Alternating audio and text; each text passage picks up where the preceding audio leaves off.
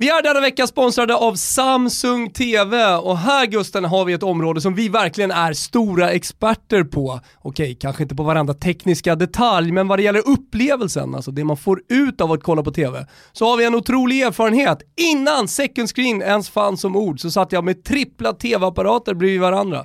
Och då börjar man ju faktiskt jämföra. Då börjar man bli kräsen. Och vet du Gugge, då landar man alltid hos Samsung. Mm. Vi kanske ska förtydliga hur viktig tvn har blivit för oss som fotbollsälskare de senaste åren och ytterligare under det senaste året när livefotboll inte ens varit möjligt. Och här skulle jag verkligen vilja rikta ett litet tack till Samsung som gör fotbollsupplevelsen så mycket bättre när man sitter här i soffan. Mm, tack också för att ni har en tv för alla. Du vet, jag har kontoret med kontorets behov, jag har en öppen planlösning hemma som kräver mycket, dels för ljusinsläpp, dels för att soffan står långt från tv-väggen, men också design. Man vill ha liksom en snygg tv i ett sällskapsrum. Samsung har en tv-apparat för alla personer, alla rum och alla behov. En Samsung-tv är liksom mer än en tv. Balla funktioner och design i fokus. Du vill ha exempel? Känn på det här va, roterande skärm, 130 tum projektorbild, nästintill osynliga kablar, slimmade ramar och 360-tv. Va? Samsungs tv-utbud är brett och möjligheterna snudd på oändliga.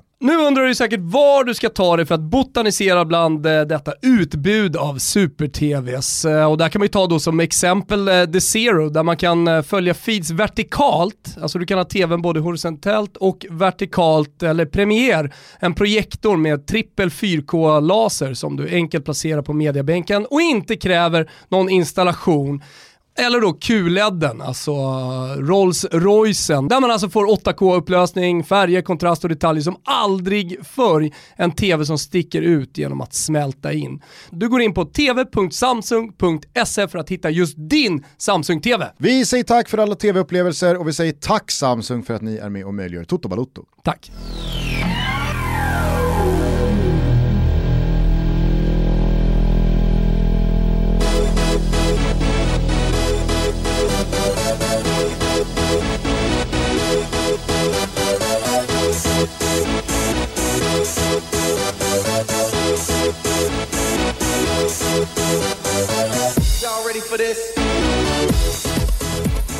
Känner varmt välkomna till Toto Balotto. Det är måndag den 11 januari 2021 och eh, Thomas Wilbacher haltar fortfarande runt med kryckor i handen.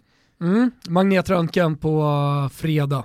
Så det blir spännande att se om det blir kryckor lång tid framöver eller om man kanske kan rehabba bort den här skiten. Vem är eh, liksom posterboy för eh, korsbandsskada? Vem tänker du direkt på? Bara för att han har varit så aktiv vad det gäller äh, men det som har hänt i USA och äh, han är jänkare egentligen i grunden, så Giuseppe Rossi. Ja. Han var ju ute i blåsvärlden när han helt plötsligt började babbla om politik, aldrig gjort tidigare med 800 000 följare.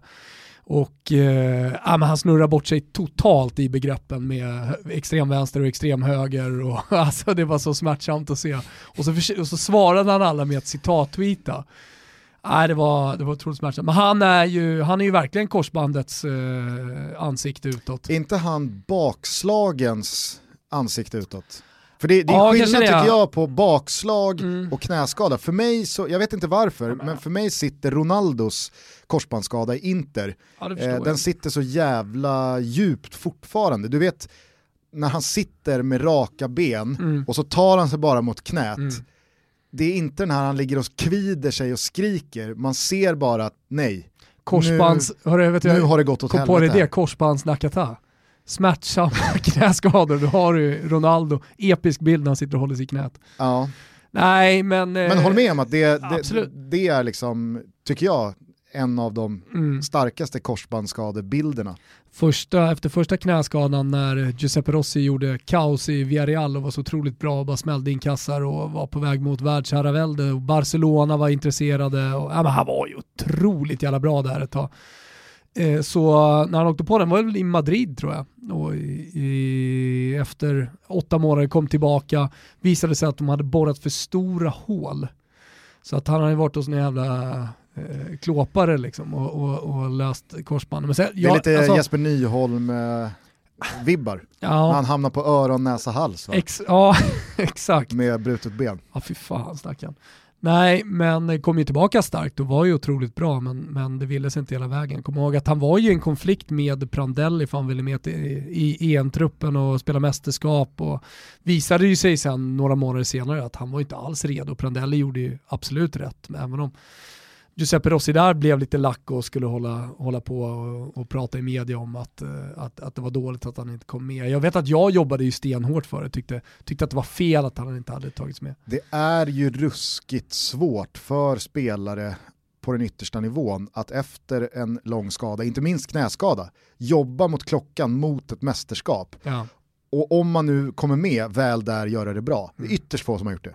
Det finns ju olika varianter som du säger. Alltså du, du har ju den här bilden av Ronaldo, du har comebackerna eller bakslagen som Giuseppe Rossi och sen så har du ju Falcaos knäskala, på tal om det mästerskapet 2014 eh, i Brasilien. Det måste ju vara den spelare som har varit längst ifrån liksom fully fit, som ändå fick igenom en truppplats. Men var han verkligen med i truppen? Jag tror att han var med i truppen, men det var liksom aldrig... Han offrade liksom en plats i truppen utifall att han mirakulöst skulle kunna spela fotboll tre Kanske väl efter. Där. Jag tror att eh, Roberto Baggio annars har rekordet, det var ju på det glada 80-talet, då fick man ju ta andra typer av mediciner, jag vet inte om det hjälpte honom, men han åkte ju tidigt på en väldigt svår korsbandsskada och man trodde ju att karriären var slut. Det är ofta så man säger ju, speciellt av den typen av offensiva spelare som är snabba, kvicka, eh, men eh, kom tillbaka efter typ så här, 57 dagar så stod han på planen igen.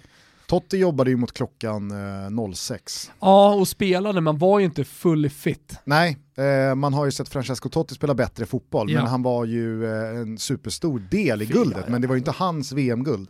Men det var ju eh, ingens VM-guld, det var ju möjligtvis Cannavaros, ja. precis, och Lippis VM-guld och Grossos eh, VM-guld, men det var, det var ju Italien som slog tillbaka efter Materazzi. en skandals VM-guld. Det var ganska många ändå. Jo, jag vet, men du, har, du, kan, du kan inte plocka ut någon riktigt. Ofta, är, ofta finns det en målskytt. Du kan inte vinna VM-guld om du inte är Grekland, eller vinna ett mästerskapsguld om du inte är Grekland, utan att ha en målskytt. Nej. Och Grosso gör ju det till sitt VM-guld för ett mål i slutet av semifinalen och den avgörande straffen. Mm. Det är inte, alltså, han var ju inte otrolig på vänsterbacken hela turneringen igenom och dominerade där likt någon eh, Trent Alexander-Arnold. Eller... Du har ju ingen egentligen eh, offensiv spelare som utmärker sig speciellt. Alltså, sen finns det ju i vissa matcher, alltså Gilardino, Del Piero, 3-1 målet mot Tyskland, eh, Lucatoni gör ju nog balja också sådär och är viktig. Men han är ju för övrigt såg jag nu, eh, är han dömd eh, eller vad var det jag läste? För eh, samröre med maffian, det var något mord och Alltså han, han, han är ju i, är det en Drangetan? Jag, jag det är inte Cosa Nostra, det är inte jag tror att det är en Drangetan. Eh, precis, Camorran, utan det är en Drangetan. Eh, ändå sådär, karriären slut, har en eh, guldmedalj i fickan, gjort jävligt mycket, är ju såklart multimiljonär, spelat i stora klubbar. Eh, är han multimiljonär ta, ta verkligen, Jaquinta? Definitivt, varför skulle han inte vara det? Kolla på hans, eh, kolla på hans långa karriär och, och, och vilka klubbar han spelade i. Han var ju Juventus. Han har en ruskig burn rate på degen. Tror inte han har så jävla stor burn rate ändå. Sen så tror jag, alltså jag brukar alltid springa in i väggen Wilbur José här som visar sig ha rätt. Men min känsla är att Jaquinta inte gjorde så många säsonger ändå som jättebra betald. Jo, oh, det gjorde han definitivt. Jag menar åren i Udinese liksom. Lyfter, ja, han, lyfter jo, han, han, var, han, var än, lyfter han mer än eh, 15-18 miljoner per år då? 20 millar max? Ja, med bonusar och lite sånt där. Men säg 20 då. Mm. Det är fullt rimligt. Mm. Hälften, i, hälften försvinner ju along the way.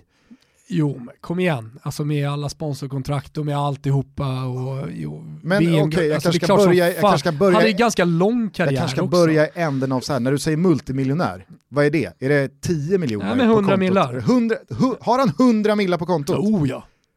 Klart han har 100 millar på kontot.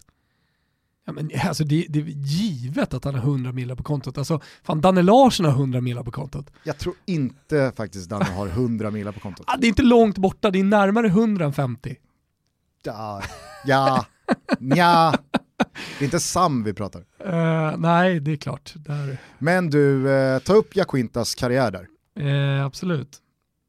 Fick upp Al Jaquinta. American Professional Mixed Martial Art. Han är alltså större på Google än vad jag, jag, Exakt. Jaquinta. Du pratar alltså om en spelare som får se sig brädor av Al Jaquinta. Och han ska alltså 100 Vincenzo uh, Jaquinta. Uh, han var i klassiska klubben Castel di Sangro, varför uh, är den klassisk? Eh, det har, nu känner jag mig som Håkan i When We Were Kings. Ja, nu känner du dig som eh, Håkan. Det har ju skrivits en, en bok av Joe McGinnis som heter Miraklet i Castel di Sangro. -huh. Den känner du inte till. Vad var det för mirakel? Eh, det var knappast när serie... Quinta gjorde hattrick ja, men borta mot deras, Jag tror att det är deras första säsong i Serie B, att lilla klubben Castel di Sangro ska inte vara där. Och så var det en britt som följde det här mm. miraklet i Castel di Sangro. Det är någon Åshöjden-klubb i Italien. Precis, 2027 eh, spelar han Udinese alltså. Och sen så 27, alltså han har fem år, ganska närtid, 27 till 2013 i Juve. Mm, det är två kontrakt. Ja, men det är fem år. Alltså det, det, det, det, det är 100 millar bara där liksom. Mm. Minst. Nej, ja. Jo, jo. Visst, alltså visst, absolut. Han är anfallare. Visst. Jo, jo, men det är, är liksom... det, det, är nio år sedan. Jo. Håll med mig om att de där sju åren i Udinese, det är inte jättemånga miljoner kvar av den lönen. Mm. Nej, det kanske inte är, men det känns inte som, han är inte en brasse som köper palats och Nej, men eh, 2003, varför skulle jag Quinta haft mer än, alltså han hade max par 300 000 i månaden. Ja. Hur som helst, så 2018 så blev han eh, i alla fall skyldig till att ha eh, vapen, alltså mm. illegal eh, ja. possess of uh, firearms. Känns också som att det rimmar med att mycket deg har försvunnit. F fick två års fängelse, man vet ju en sak i Italien, när de här gubbarna får, alltså, de är skyldiga och blir satta i fängelse så sitter de ju aldrig i fängelse. Men hans farsa, han eh, fick ju 19 år. Det är ändå... Att, eh, det, det, det, då är det, ingen, ingen snäll då är ingen små, Det är ingen små fiffel. Nej, det är ingen små fiffel. Ja, ja, eh, vi får väl eh, kanske Hur aldrig veta eh, svaret det, på eh, hur mycket pengar Jaquinta har, i alla fall eh, från sin fotbollskarriär. Det är ett ruskigt mörkertal vad han har eh, skramlat ihop i, i hamnarna med en Drangitan. ah, ja. det, det kan jag garantera Ja, ta bara det. Det är klart att uh, han har förvaltat pengarna väl i en Drangitan. Jo, vi hamnade där uh, för vi kunde inte riktigt sätta en posterboy för Italiens VM-guld, även fast Grande Grosso väldigt mycket är det, men Cannavaro blev ju utsedd till uh, världens bästa fotbollsspelare, det var ju Lippis stora stund som förbundskapten givetvis. Men, på tal om posterboys, du nämner här Pepito Rossi, Eh, en svensk motsvarighet till liksom bakslag, det är ju Jasmin Sudic. Mm. Det är kanske inte på den nivå av svensk fotboll som gör att du är sådär superintresserad, men det var väl ja, men hans öde fyra, kanske rent av fem mm. korsbandsskador mm. på Jasmin Sudic. Och hjälpt bra spelare som man vill väl och tycker synd om. Ja, det var, det var, det var, det var smärtsamt liksom när tredje korsbandet kom. Mm. Eh, och de, de, de, stora klubbarna hade lite vänt honom ryggen, att ska du försöka en gång till då, då får det typ bli Bunkeflo eller något sånt där. Bunkeflo, otroligt mycket basket över Bunkeflo. Har inte Gische Mollins också eh, väldigt mycket bakslag här sista åren? Det är möjligt. Hörru. Eh, hade, Maikon, eh, hade något bakslag? Eh, nej, alltså du vet grejen med Maikon va? Nu har du något på gång här. Douglas Maikon. Eh, Maikon? Ja, han heter ju Douglas Maikon. Mm. Och varför heter han Douglas Maikon? Jaha, ja, men det är typiskt brassegrej att döpa honom efter någon. Ja. Det, han, hans föräldrar älskar ju då Michael Douglas. Ja, så var det. Men de tror alltså... Ja, vi Michael, pratade om i Calcio Vania någon gång. De tror alltså att Michael Douglas heter Maikon. det är underbart. Det är, ju, det, är, alltså, det, det, är ändå värt när det dyker upp att påminna om han som ringer in i spansk radio och önskar eh, Reebok och Nike. Brother, cuéntamelo todo, saluda a tu gente. No, no, yo lo que quiero pedir a ver si tú me pones una canción. Eh, claro que sí, mi brother, la que tú digas. Sí, yo quiero que tú me pongas la canción que dice, ¿esos son Reebok o son Nike? ¿Esos son Reebok o son Nike? Sí, eh, sí. Pero, ¿cómo se llama? ¿Cómo se llama? ¿Son Reebok o son Nike? ¿Esos son Reebok o son Nike? Eh, A ver, compláceme, que me gusta mucho esa canción. Está muy pegada esa canción. Eso es horrible, eh, eh, eh, será esta, brother. Será esta. Esa misma, bre, esa misma es. esa es. Cuídate, mi hermano. Men det ska ni ha med er. Eh, Michael Douglas.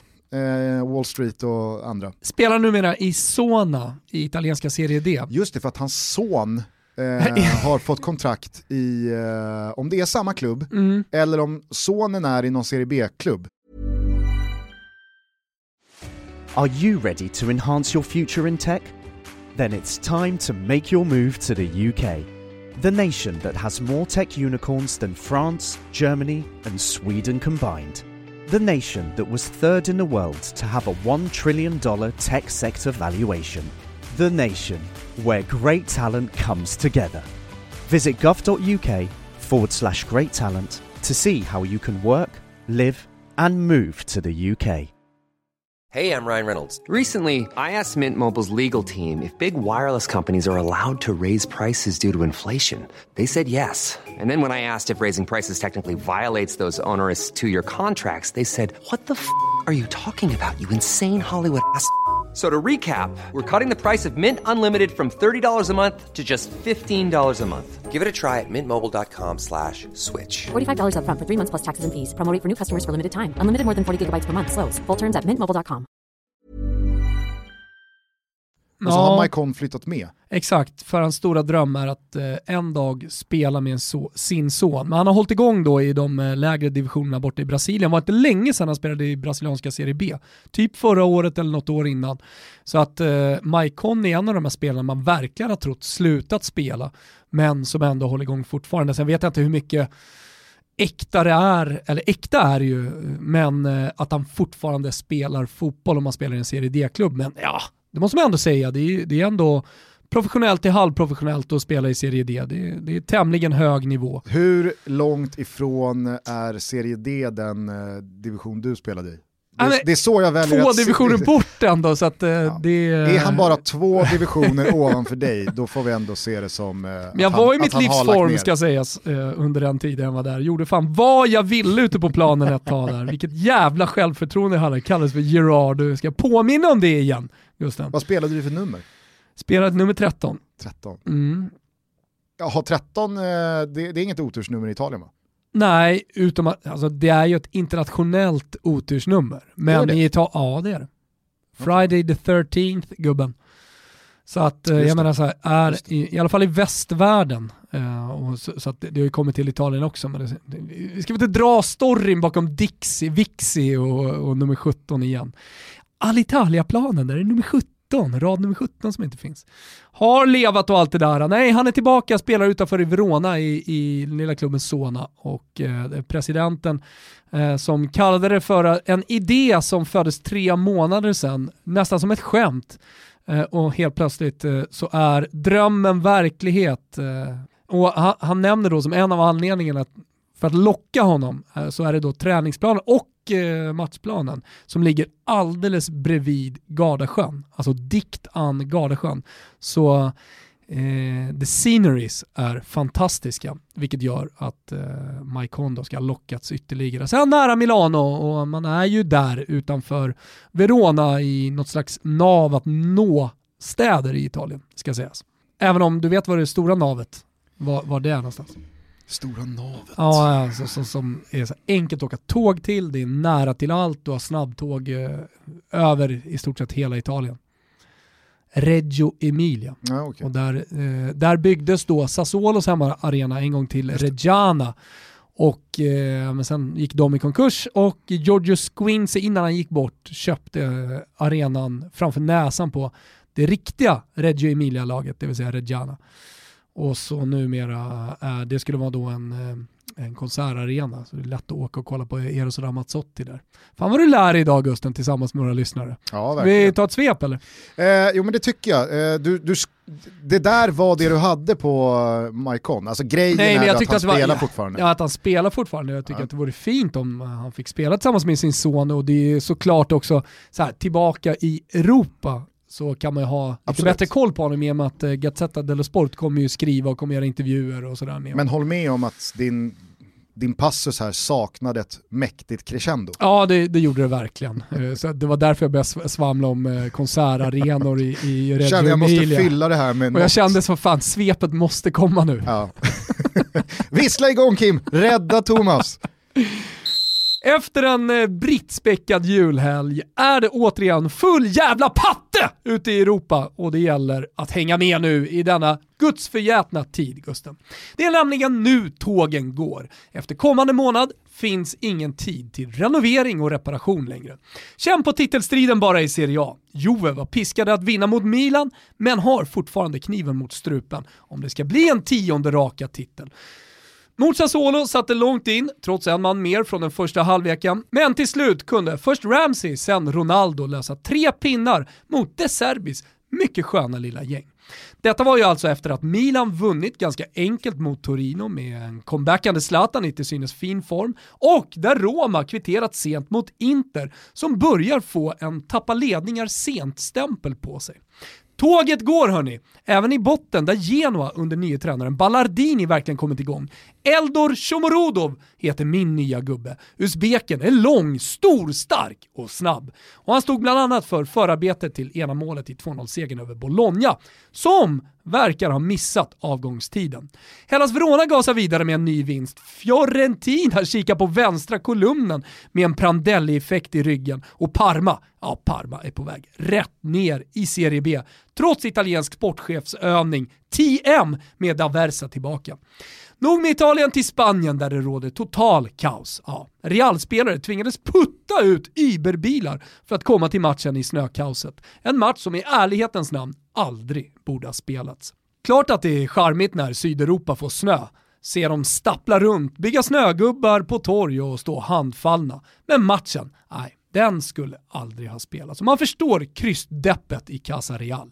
Samtidigt mosade Messi på, leder nu skytteligan i La Liga och där, förresten, klättrar en svensk. Alexander Isak älskar vintern, det vet ni från i fjol. Och han var planens gigant i första halvlek borta mot Sevilla.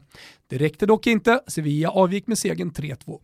Fråga till dig Gusten, Dalin. Ditt Celta torskade 4-0 hemma mot Villarreal.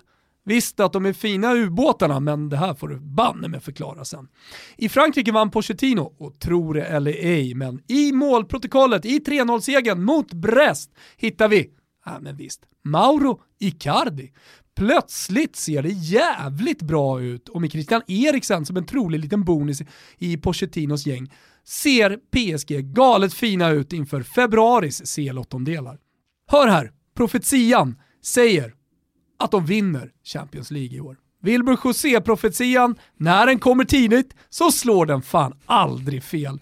I Tyskland tappade Bayern 2-0-ledning, åkte på torsk mot Mönchengladbach igen. Och Håland, mäktiga jävla Håland, smällde in dubbla pytsar när Leipzig avfärdades på bortaplan.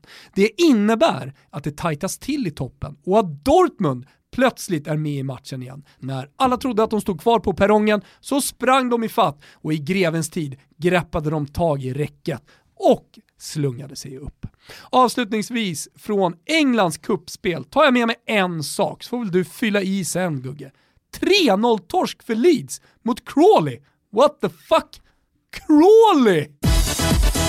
Eh, absolut, den, eh, den såg man inte komma. Det, det, det låg väl lite i korten som vår gode vän Martin Åslund eh, brukar säga, att eh, Leeds skulle stå för en klappkass insats mot något pubgäng. Mm. Eh, eftersom det är så liksom, man har lärt sig att Bielsas lag fungerar. De kan brotta ner vilken jätte som helst och slå dem fair and square på plan. Eh, för att sen följa upp det med en dyngtorsk mot ett brödgäng. Så att, eh, ja, visst, det, det, är klart att det var en, en extrem eh, jävla skräll, men eh, skulle något Premier League-lag åka mot ett dynggäng så var det ju Leeds. Det, mm. det hade man i alla fall på känn. Eh, annars så var det ju Mares passning eh, som leder fram till De Bruyne som sen spelar in den snett inåt bakåt till Bernardo Silva. En utsida när man inte tänker att en utsida ska komma. Ja, exakt. Eller man, man, man kanske inte såg eh, den helt maskerad, men den är, så, den, den är liksom så taskigt genomförd. Det är verkligen liksom, äh, nu, nu är det någon eh, tränare som spelar med sina småpojkar på, på träningen, eller någon, någon pappa på skolgården som är med. Någon fritidsledare som är alldeles för bra. Det var ju, det var ju en första, jag såg bara första halvleken för jag tyckte nästan det var lite, man mådde lite dåligt när man såg Birmingham-spelarna. Liksom. För de spel, alltså, där kan vi prata om spelare som på riktigt lyfter ganska många miljoner eh, I per Birmingham? år. I Birmingham. Mm. Alltså det, det, finns nog spelare som sprang runt på den där plan som, eh, ja men, definitivt Jaquinta i Udinese-nivåer. Ja, ja, som har i Premier League att göra. Ja, men det var liksom, äh, det, det, var, det var ju sex divisioner mellan City och Birmingham första, första 20, första halvtimmen. Det var så smärtsamt att se Birmingham försöka hålla ihop det. Ja, men du och jag satt och jobbade in ett målspel i första halvlek och det är sådär över 1,5 mål i första halvlek, då vill man gärna ha ett tidigt mål så man har lite att jobba på så att säga. Ja. Men där eh, behövde man inte ens vara orolig, helvete var det bara fick ingen puls direkt. Nej. Men på tal om att jobba in spel, Betsson eh, knåpade ihop en egen liten boostad trippel i fredags kväll och så var vi många i vår WhatsApp-grupp som Ja, men eh, med tanke då på vilket lag eh, Villa tvingades ställa på benen i FA-cupen mot Liverpool, som ställde ett bra lag på mm. benen. Mm. Eh, på det så var det ju Wolves hemma mot ett Palace som mår riktigt dåligt för dagen och så var det då rak seger för Bayern München mot Gladbach. Och så skickade jag in i vår WhatsApp-tråd att så här, är, inte det här bara, är inte det här bara att hämta pengarna? Så att vi var många som eh, tryckte in en liten sudd på den där. Och så får man 2-0 Bayern tidigt första halvlek. 2-0 Bayern eh, efter 25 minuter, vad fan det stod. Sen så sitter Den jag... funderade man inte ens på. Nej, nej, nej. nej. Även om de har haft lite ja, så historiskt kommer... eh, tufft ja. mot Mönchengladbach. Mané gör väl 1-0, Liverpool efter en och en halv minut också och mm. då har Wolves redan, alltså du vet, mm. jag satt och tog en, eh, en eh, Facetime-drink med Anton Elin Aha. och våra tjejer, satt och körde lite så distanseringshäng. Ja, och sen så bara kikar man in för att kolla när pengarna har trillat in på Betsson-kontot. Äh, noll. Nej, det var ju Gladbach vänt. Och så, så, ser man då uppmärksammat på Fotbollskanalen dagen efter, första gången på tio år, Bayern München förlorar en tävlingsmatch som de leder med två mm. mål. som Jesper Hoffman då skrev, klart att man ska få vara med om det. men, men, du var med i Tyskland annars, att, eh, det har inte pratats upp speciellt mycket för att eh, det snackas inte så mycket Bundesliga i Sverige, men det var en otroligt viktig match för Dortmund borta mot Leipzig. Eh, lite så här Juventus-läge mot Milan, att ska de vara med i fighten så behöver de vinna. Och eh, att knyta ihop säcken och Håland då som har varit skadad eh, under jul och, och kanske inte riktigt har sett sådär supervass ut som han gjorde under hela hösten, eller som han gjorde sen han kom fram i, i Salzburg egentligen. Han hade väl sin enda li, li, lite, lite mörka tid med den skadan. Eh, smällde in två, två kassar och helt plötsligt torskar också Bayern München. Mm. Och så är de med eh, och det blir eh, otroligt jämnt tror jag hela vägen in på målsnöret också i Tyskland.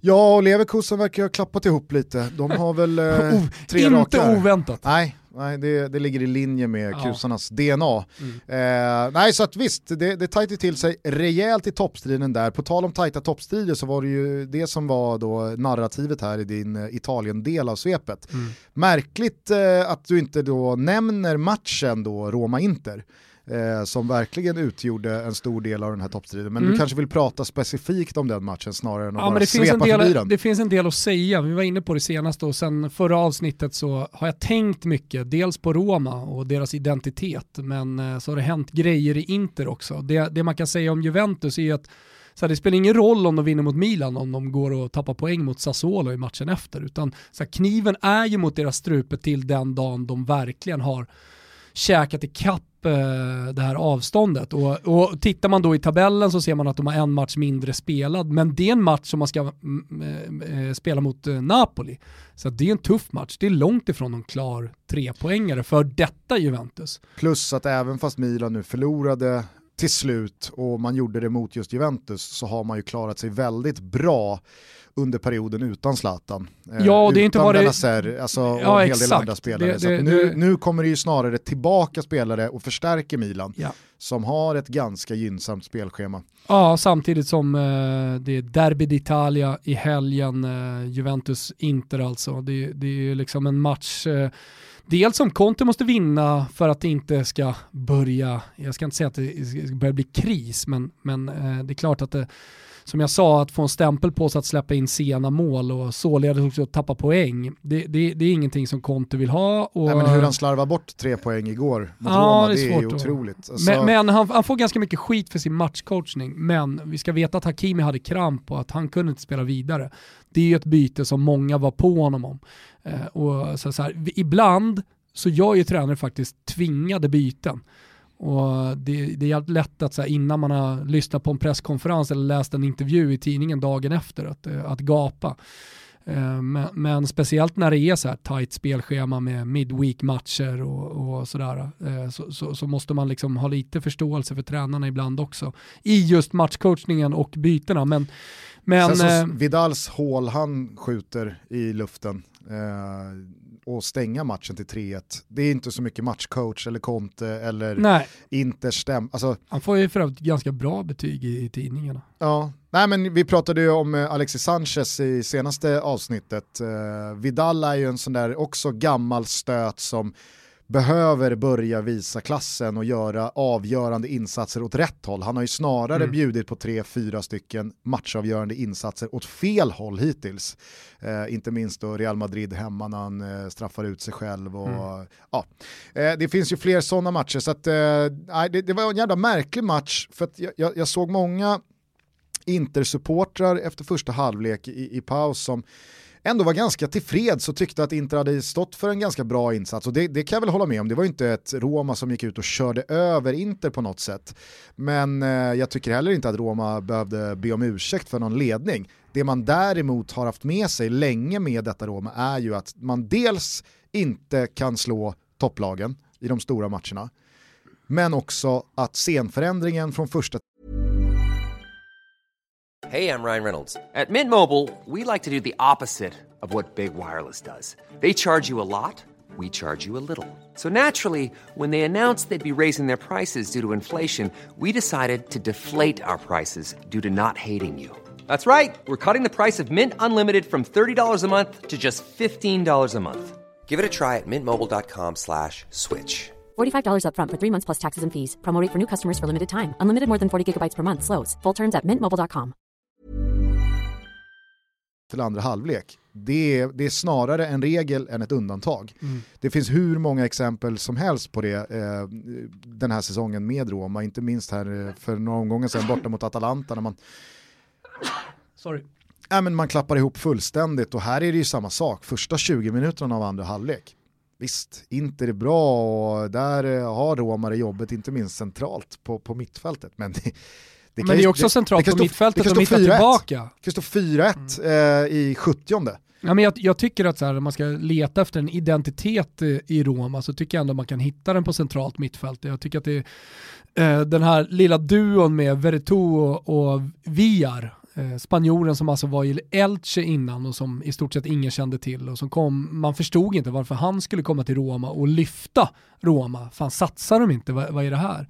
Så tycker jag att det, det, det, finns någonting jävligt fint, en fin identitet i det centrala mittfältet. Dels tycker jag Jordan Veretout är en otroligt underskattad mittfältare eh, som eh, skulle kunna spela i en större klubb än, än Roma också. Och vi är så ung med ett så stort spel och dessutom med registeregenskaper som jag inte tycker mig se speciellt mycket ut i Europa idag.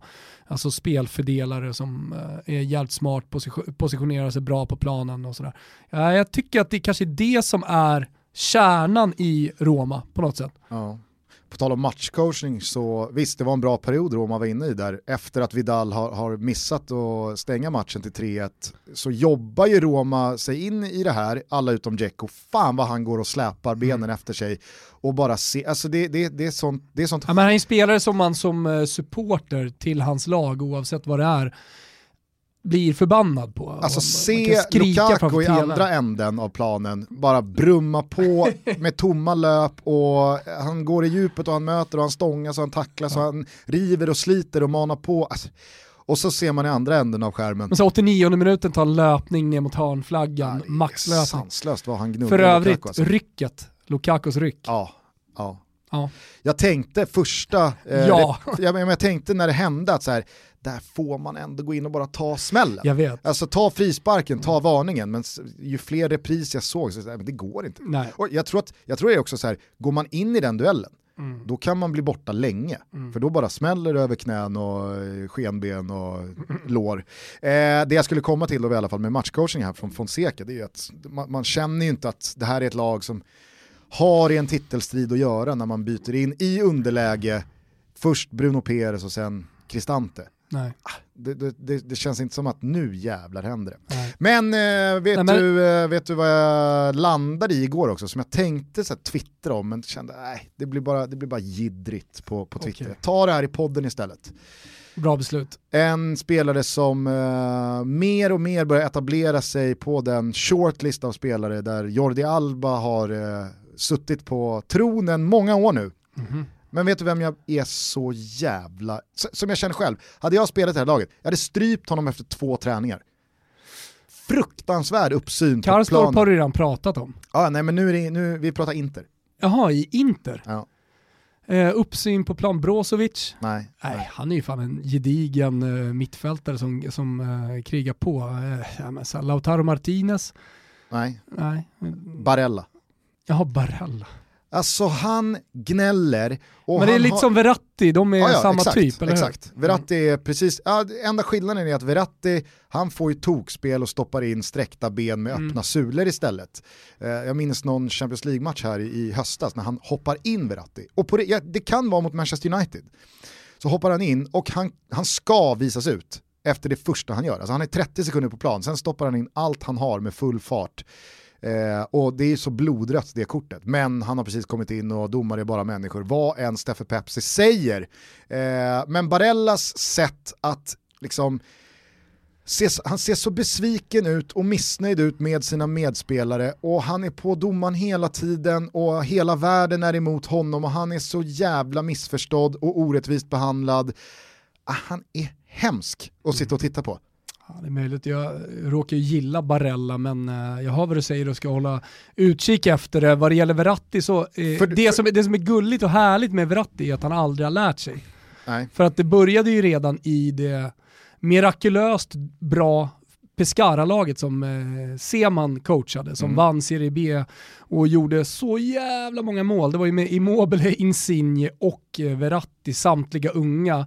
Och Verratti tog typ 17 gula och 3 röda över en säsong och sen så har det bara fortsatt. Ja. Finns det något charmigt med att man aldrig lär sig? Absolut, men det finns dessutom en skillnad på de här spelarna som alltid brukar omnämnas som, ja men man hatar att möta dem men man hade älskat att ha dem i sitt lag. Mm. Lex Marcus Rosenberg, eh, eller eh, Peppe, eller eh, det, det, finns hur många exempel Visst som helst. Visst gick Verratti från Serie B till PSG och har aldrig spelat i Serie A? Uh, han... Så de gick upp med Pescara. Ja, men, och sen flög... Var han inte med en säsong? Jag tror fan han flög iväg direkt.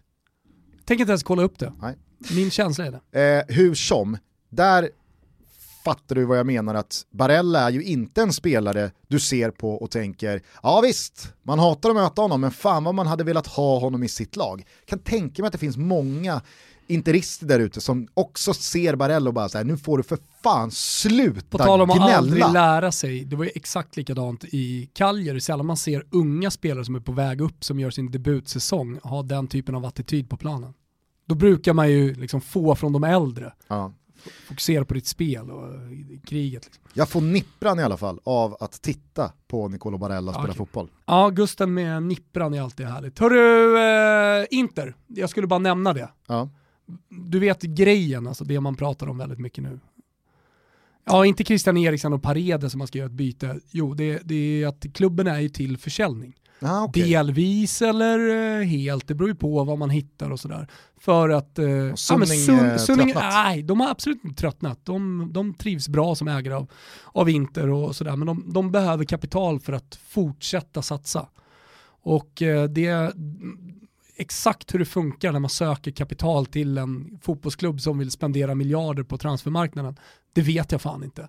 Men eh, de söker i alla fall färskt och fint kapital så att eh, man, man vill väl få in en till delägare och då söker man sig till de stora bankerna och de stora fonderna, typ, eh, ja men det är därför Elliot-fonden numera äger eh, Milan.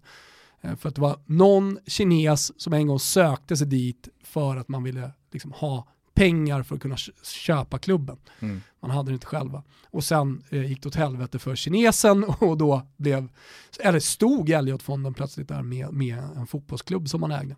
Man kan ju eh, ägna några ord också till Achraf Hakimi jävla formtopp eh, som springer runt där på ja, högerkanten. Ja, och det är nog inte bara en formtopp utan det, det, det, måste man ju liksom ge spelare ibland, speciellt de unga men även andra, att eh, det tar ett litet tag att komma in i en ny liga och ett nytt lag. Eh, det är många som förväntar däremot, sig... i Juventus, ja, var... där, där, tog det ett tag, men jävlar vad bra han är för tillfället. Alltså. Ja, han är jävligt bra. Och sen så att han kröner en, en bra prestation, en bra period med ett sånt mål också. Ja. Man är ju svag för de låga missilerna. Verkligen. Eh... Sällan man ser dem idag. Det är, det är snärtskott och eh, liksom in, inte de här, för det där är ju en en uh, slägga. Mm. Det är uh, en Man stor pendel. Man pressar ner den uh, i backen. Pressar ner den i backen och det är en stor pendel också. Mm. Eh, nej men eh, på tal då om Hakimi så måste man ju säga det. det. Det var ju väldigt många som redan i somras sa att Ja, visst, det kanske alltid finns en möjlighet för Real Madrid att plocka tillbaka spelare i och med att de är Real Madrid. Det var väl... Ja, eller det finns det ju alltid, de kan ju bara betala en miljard så ja, får de honom. Nej, men vad, exakt, men jag såg, eh, det var någon Real eh, profil som menade på att vem i Milan var det han sa behöver spela i en klubb med mer historik? En Milan? Ja. Okej. Okay. Ja, men det, jag, jag, gillar svansföringen som Real Madrid har, för de är ensamma om det. Alltså Milan kanske skickar en uh, spelare till Torino för att få speltid. Ja. Real Madrid skickar Hakimi till Inter för att ja, han ska få det, speltid. Sen, sen lägger man upp en miljard.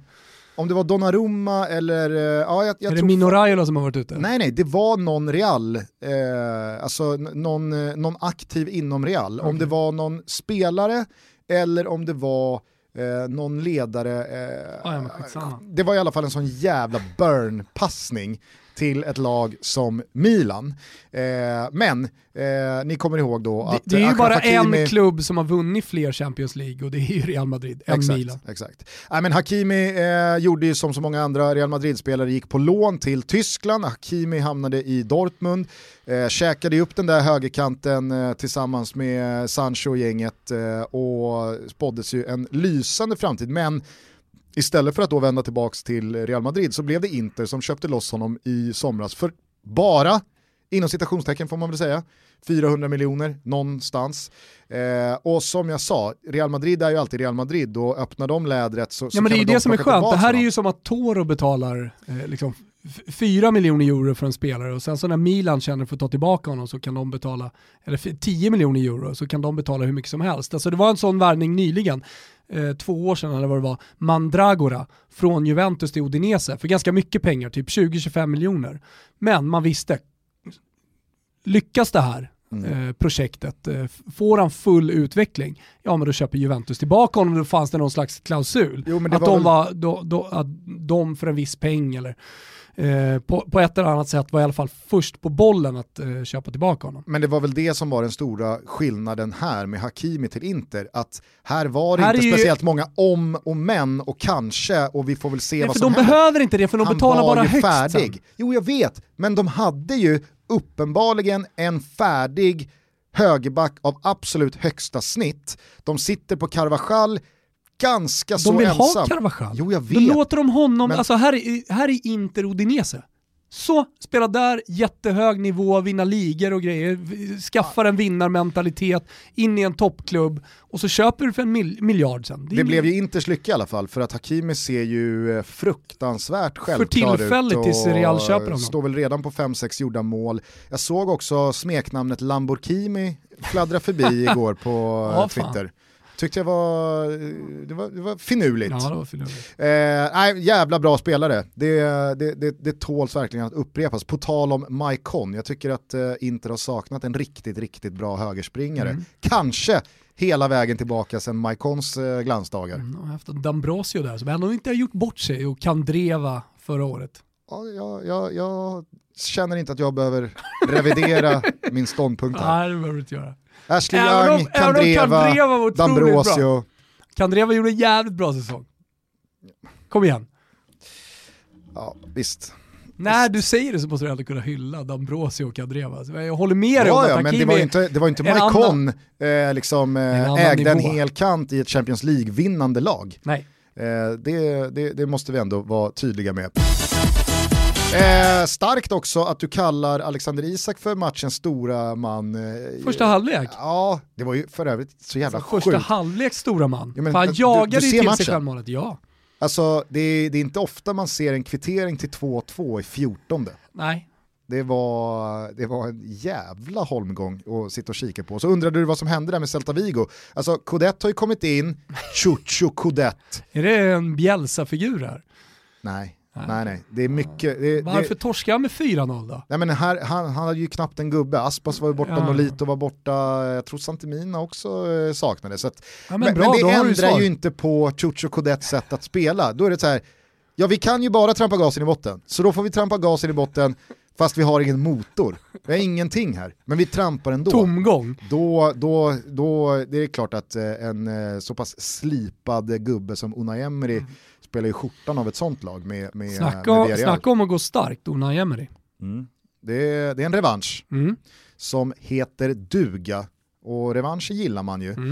Eh, så no. att, eh, ja, det, det, det, är klart att eh, det, det, kommer alltid vara så tror jag med tanke på vad det finns för inarbetade mönster och intressen i svenskarna. Alltså engelsk fotboll är engelsk fotboll och det är ingenting som ruckar på det, men eh, Italien har ju också en oerhörd särställning gentemot Spanien. Mm. Så är det ju kommer alltid vara, men jag menar om man bara lyfter på lite stenar och ger La Liga och, och Spanien ja, men en, en fullt ärlig chans så finns det så jävla mycket fin fotboll och intriger och spännande toppstrider och streckstrider eh, i, i, i den ligan också du nämner ju Messi här, att han nu leder skytteligan. Jag tyckte Pintorp skrev det jävligt bra på Twitter, att så här, aldrig har Messi gjort en sämre säsong, aldrig har han varit mer ifrågasatt, aldrig har man på riktigt slagit fast att nu är det väl ändå på väg att ta slut här. Nu, nu, nu är början på slutet här. Leder skytteligan. Mm. Då, var det någon, då var det någon eh, PL-runkare som skrev direkt efter, jo men det säger väl någonting om den jävla pissligan också. jag älskar Jag ändå... säger inte att jag skriver under på det, jag bara förmedlar vidare. Jag älskar att eh, anglofilerna fortfarande ser på Premier League som liga så som man i England ser på Stoke på bortaplan, sådana där Can he do it on a rainy night in Stoke? Alltså, ja ja, leda skytteligan i Spanien och Italien och Tyskland och Frankrike, vad är det? Det är när man gör det i Premier League. Mm. Det är först då man får ett kvitto på huruvida någon är bra eller inte. Det, det pratade vi i Fotbollssöndag Europa om för några veckor sedan, just när vi lyfte Codets, eh, Celta Vigo och Jago Aspas. Att det finns ju ingen spelare som är så brännmärkt av ett svagt halvår i Liverpool som Jago Aspas. Mm. Det är fortfarande, det är så här, ja men det är Jago Aspas. Du kommer väl ihåg hur han såg ut i Liverpool mm. i sex månader? Det är en pissgubbe. Mm. Det är en spelare som öser in poäng i La Liga år ut och år in i ett ganska svagt lag. Eh, så det, det, det, är ju det är, det är slående hur det fortfarande är England, Italien och sen så är det oceaner ner till eh, de andra fotbollsländerna utifrån det svenska perspektivet. Ja exakt. Eh, alltså, jag tycker att det är så jävla stor skillnad att kolla på en eh, Premier League-match och sen så slår du över till en spansk match. Alltså den tekniska nivån på ja, men, Elche eller om det är Celta Vigo som du nämner är så oerhört mycket högre och eh, då pratar jag om lägsta nivå, nivån kanske främst. Det är mm. klart att kollar du på Manchester City eller Liverpool eller liksom topplagen, absolut. Men, ja, men jag nämnde och tog upp Spurs för någon vecka sedan och hur, hur låg teknisk nivå det var och hur många tekniska misstag de gjorde när de skulle ställa om. Vi pratade om det med Erik Nive också, om det här automatiserade, att man vet exakt var man slår bollen. Ja, men det spelar ingen roll om du slår en felpassning eller du tar en fellöpning eller kan inte ta emot bollen. Alltså, kollar du på den spanska ligan, det, det, finns inte liksom en enda gång någon tar emot den med fel fot eller liksom inte får första touchen dit han vill. Mer eller mindre, alltså det, det, det, är otroligt mycket högre, det är otroligt mycket högre nivå tycker jag på fotbollen. Sen så är intresse och jag menar så här, just att det svänger, att den engelska ligan eh, fortfarande ändå har lite rötter, eh, eller man lever lite på rötterna liksom från gamla tips extra med leriga planer och det svänger mer i matcherna. Så, så här, det, det kan jag tycka bara är charmigt. Och det alltså, var det, det ju charmigt att se Marine mot Tottenham på den där planen. Absolut. Det var ju, det var, jag, jag, säger planen, för det var ju inte en arena. Nej, det var det inte. Jag såg, jag såg några, några tjejer som stod på långsidan och drack champagne och då har de typ tagit med sig ett ståbord och liksom bara dragit upp och eh, bring your own tre prosecco. Det var ju någon som stod i trädet också. Ja, såklart. Och någon Nej, men jag med på att mena med så, så här, hade fotat det, det Bale ing... bara kolla Bale från badrumsfönstret. Det var, det, var ingen, det var ingen diss av Premier League. Jag förstår att eh, eh Sverige, Norge och de som har, vi som har växt upp med Tipsextra trivs med den typen av fotboll. Att det, det, det svänger lite mer, det är lite hårdare, eh, det kanske går lite snabbare. Eh, men eh, ibland det går ju... det lite för snabbt för att, eh, de, för att spelarna ska klara av det. Ja, nej, men sen går det inte att komma ifrån att svenskar har ju bestämt sig för att i England så är det, det är så jävla rent och ärligt. Där smäller man på och sen så ställer man sig upp och så skakar man hand ja, och så tar man en pint Det är faktiskt bullshit 2020. Ja men igår så kommer det liksom, då börjar det snurra på den här Dybala-dyket mot mm. Sassuolo och så får alla vatten på sin kvarn. Men det där är jo men han är argentinare. Ja, jag det säger, finns massa argentinare att, i Premier League. Exakt, och det är det jag menar att så fort det där sker och det blir lite snurr på någonting ja. så späds det där på när det kommer från Serie A eller La Liga eller eh, Frankrike med Neymar och, och, och PSG. Men det där ser man ju varenda match jo, i Premier League också. Men det är som att här, man har bestämt sig att Ja, fast hoppar man inte undan där, du vet, det kan gå illa. Då kan ju båda benpiporna ryka. Ja, någon sån situation hade vi i helgen också, men det är därför Grealish har så otroligt stora problem eh, i England och blir omtyckt. Mm. Jag såg eh, på det du är, är inne på, eh, så såg jag Chelsea mot Morecambe i FA-cupen här igår. 3-0, 4-0. Eh, det blev väl fyra till slut, eh, men eh, det jag skulle säga var då det du var inne på, att det var så fruktansvärt låg teknisk nivå och då dissar jag inte Morecambe-spelarna. De, de, gjorde, de, de, de, gjorde sitt bästa och där har inte speciellt höga krav. Men så många felpass, så dåliga tekniska nummer utförda, allt från liksom mottagningar till att bara springa med en boll, eh, och beslut och löpningar. Driva. Och ja men det är helt sjukt. Det, det var så jävla dålig nivå första halvlek från Chelsea-spelare. Eh, dock lite mini-feeling, spaningen här, Kai Havertz, det börjar våras för Kai Åh, Havertz. Fan, så den typen av spaningar gillar jag verkligen. Börjar våras för Kai Havertz nu. Härligt. Eh, men eh, det, var, det var verkligen bara... Har han hittat en roll åt honom då? Alltså, det stora... Vad är hans, det, liksom, ja men eh, favoritposition? Det stora gidret för Lampard och det som verkligen jäckar honom är ju eh, Timo Werner. Mm. För att det är ju han som blir liksom Lite för mycket ja, men han blir dominofelet. Mm. För att de har ju sprungit runt med Timo Werner alldeles för ofta ute på en kant. Och han blir dålig där, laget blir dåligt, Kai Havertz plats, ja, alltså då, då, ryker ju, då ryker ju den, ska han då spela centralt, äh, blir lite felviktat, är det inte Giroud som ändå är bäst längst fram, för det är han som har levererat. Men eh, kan man spela Timo Werner som spets? Svaret är ja på den frågan. Ja, absolut. Och det tycker jag också. Eh, då, då kan Kai Havertz få flyta på någon av eh, positionerna där bakom, om det så är till vänster eller höger eller centralt. Man har gjort en kepa i anfallet. Ja, Kepa är ju så nära på att tvåla in ett skott utifrån typ hörnflaggan igår. Nej, alltså det är... Synd att han inte gjorde det. Ja, verkligen. Men det var ju som på tal om Timo Werner där i matchen mot eh, City va? När han ska slå en hörna kort och han liksom drar in foten i hörnflaggan och typ skadar sig. Alltså det, det, det, var så smärtsamt att se. Men skitsamma, det våras för Kai Havertz, men precis som du är inne på, det är ibland slående hur låg teknisk nivå det är på. Premier League-lagen jämfört med La Liga. Serie A. Och det har, det har med massa saker att göra, till mm. exempel bolltempot, eh, men inte bara ska sägas. Nej. Vad tar vi med oss mer från eh, helgen som var? Det har runnit på fort här det här avsnittet. Vi har fan varit igång snart en timme. Nej men jag tänkte på den här intervjun som Haksabanovic gjorde med Anne Lavdic. Mm, just det. Lite svensk fotboll ska vi ändå få med. Det och det här är någonting som inte... det kommer pratas om, tänker jag, i, i Sverige. Ja, nej men äh, verkligen. Någon har, säger stormat, att han bölar ut. Det har ju stormat rejält om Peking här senaste månaden. Du har ju läst situationen utifrån oh ja. ditt håll. Eh, men nu är frågan om det går att hitta så mycket mer öppen konflikt än den som är mellan Hunt och egentligen alla andra, förutom mm. Norling. Ja, Exakt. Eh, nu har man dessutom fått sin eh, största stjärna för det är han väl. Totte Nyman skulle säkert eh, liksom, eh, många Norrköpingssupportrar säga, men, men ung eh, och köpt för dyra pengar och med en potential att sälja dyrt och, och sådär. Så, så är det såklart, eh, han är en stor stjärna i alla fall.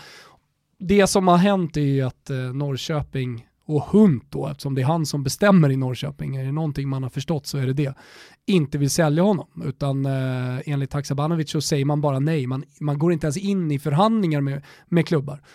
Utan det är blanka nej när det kommer eh, bud och samme Anel Avdic, han eh, breakade ju nyligen att eh, en Red Bull-klubb är intresserade av eh, eh Haksabanovic och det pratas om 20-30 miljoner kronor. Eh, och då är väl tanken att det är Leipzig i, i grunden men att han ska lånas ut för man har ingen plats i truppen till New York, Red Bull till, till att börja med. Ja, det är inte Salzburg? Alltså. Nej, Eh, som jag har förstått det i alla fall. Eh, så utlån till New York eh, och sen med en tydlig plan att han ska komma till Leipzig.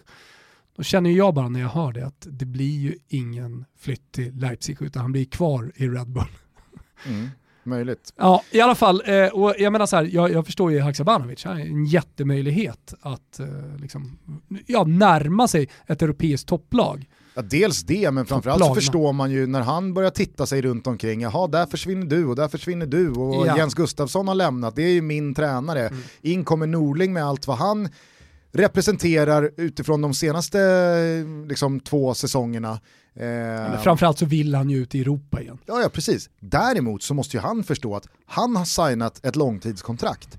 Han är Pekings spelare. Hunt Dit bestämmer och Hunt mycket går att säga om den gubben och i synnerhet hur det har sett ut här eh, under sista tiden och att han inte verkar vara speciellt populär vare sig bland spelare, supportrar eller eh, övrig eh, förening.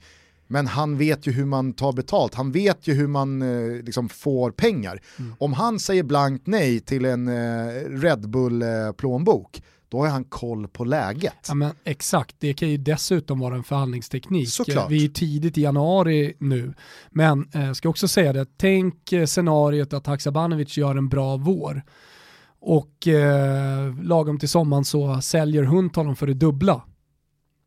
För jag menar, han, han tänker på Norrköpings bästa, det gör ju inte Haksabanovic här. Så jag kan inte förstå Norrköpings supportrar om de nu, det tror jag inte, men skulle ställa sig på liksom Haksabanovics sida här.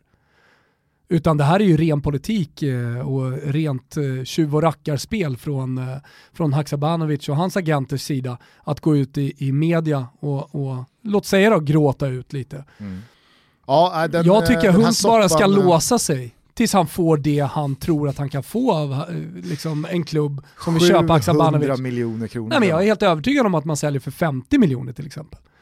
Ja, ja, det, ja men det varför ska man då sälja honom nu? Och som du säger, i grunden så har han skrivit på ett eh, kontrakt med Norrköping. Han är Norrköpings spelare. Ja, alltså det, det, jag, de jag läste den här intervjun. Svans efter, dansa efter en jävla pipa. Här. Jag läste den här intervjun och fick känslan av att Haksabanovic på riktigt tycker att, men vänta nu, nu har Jens Gustafsson lämnat, så då vill jag också lämna. Ja. Hallå, varför låter ni inte mig? Jo, men alltså, det är inte så det funkar. Nej.